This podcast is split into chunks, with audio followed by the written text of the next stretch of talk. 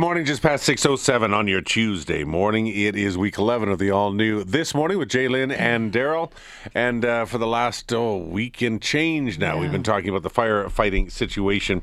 Not just the wildfire situation, but the firefighting situation. Yeah. Because from the moment that uh, the, the, the evacuation orders and the alerts started going out last weekend, not the one we just finished, but the one prior to that, from that moment, people were wondering, you know, do we have enough resources to be actually able to cover off these firefights. And then as it expanded and got larger throughout the province, even more concerns about cuts that had been made back in the day. I saw a lot of them talking about the rapid attack yep. uh, crew yep. that yep. was cut uh, early on in the Kenney uh, administration. So a lot to talk about that. Yeah, we're going to get into that. The Alberta Union of Provincial Employees is uh, is calling on whoever becomes premier next to reverse some previous cuts to wildfire operations. Mike Dempsey is the VP of AUPE and I believe was at one point a former wildland firefighter. Mike, welcome to the show. Uh, you, thank you, thank you very much. Uh, yes, you are correct. So when you see what's going on out there right now, what's going through your mind? Well, um, I've I've uh, worked. I started off as a forest officer in Alberta back in January 6, 1982. Hmm. So I've got over 40 years of wildland firefighting experience, as well as being a, a vice president now.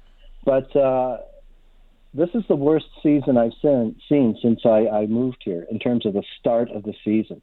So many big fires um, in so many places, not just in one or two places like you often hear, like in 2016 in Fort McMurray, but all over the place in western and northern Alberta. So it is probably the worst season we've had in uh, just about living memory. So let me ask you: uh, Would there not be a stretching of resources regardless? This would you know it's it's it's a like unprecedented has been called like you said the worst uh, start to the season you've seen uh, in in your career. So wouldn't our resources be stretched anyway? You're absolutely right. But here's the difference. Um, I've actually been speaking to the leaders of the crews that are out there um, as late as yesterday. Um, they, in fact, uh, form a component of, of AUPE. We call our natural resources and conservation um, called Local Five, and uh, and they have been calling me and speaking to me about their concerns. Now, because of budget cutbacks in a couple of years ago, they have uh, there are less uh, not just the Rapattack folks, but there are less um, firefighters in general. Um, the, there were a number of permanent layoffs, about 75 or so, to the staffing of also forestry as well. But one thing the government tried to do, a bit sneaky here in the last couple of years, was change the length of the season they are hired for. So, a lot of firefighters that we hire, their start day is what's today, May 9th. Oh, mm-hmm. Oh, look, it's today. So they aren't even working yet. They're in school because they they they shortened the season. Now, firefighters are in high demand in other provinces too, like British Columbia, where they have a longer season. So when the government started these hijinks of, well, we're going to shorten the season, we're going to lay hire you later, lay you off sooner. They look, huh?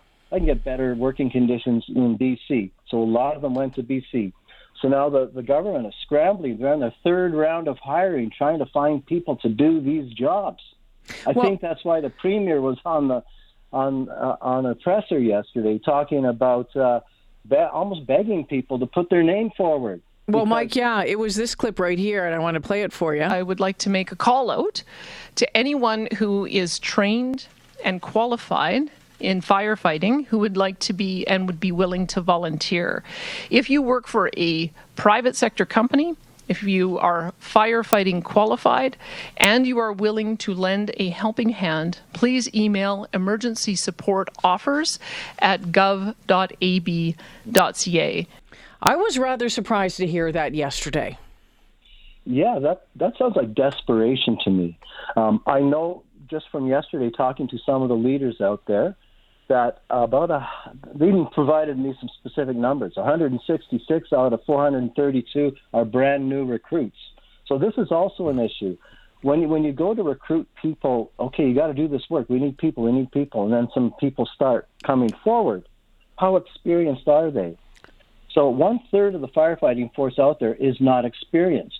And as you know, because it's hot and it's going to get hotter, and the conditions are explosive in many cases, you need experienced firefighters.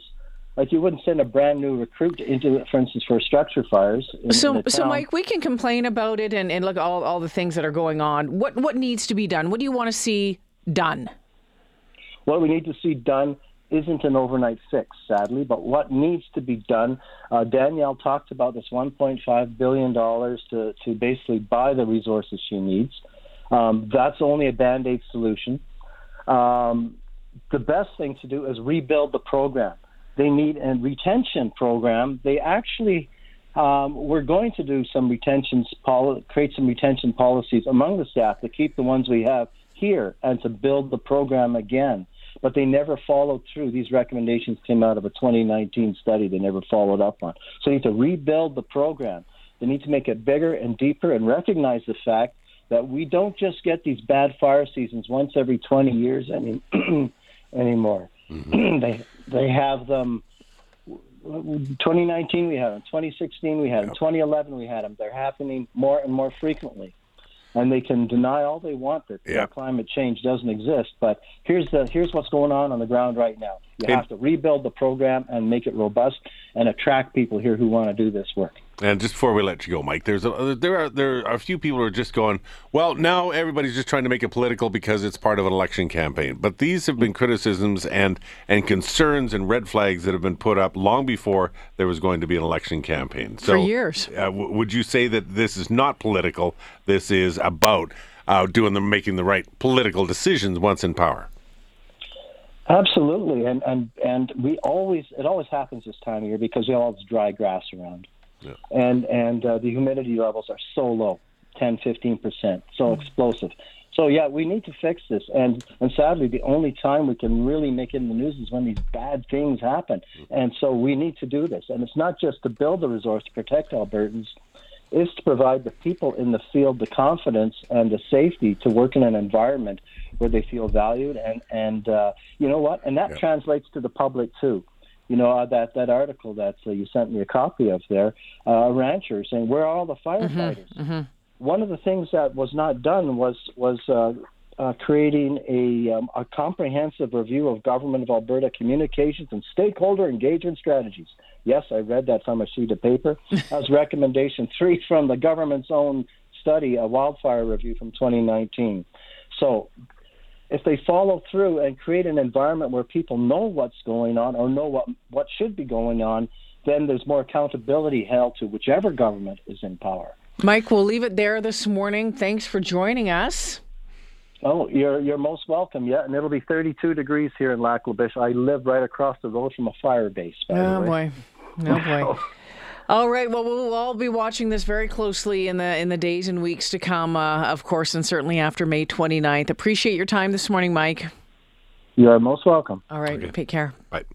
Uh, coming up on 616. So we'll have more of this conversation coming up in the next half hour. Mike had mentioned the the ranchers out in the Wildwood mm-hmm. area. We'll touch base with a few of them again.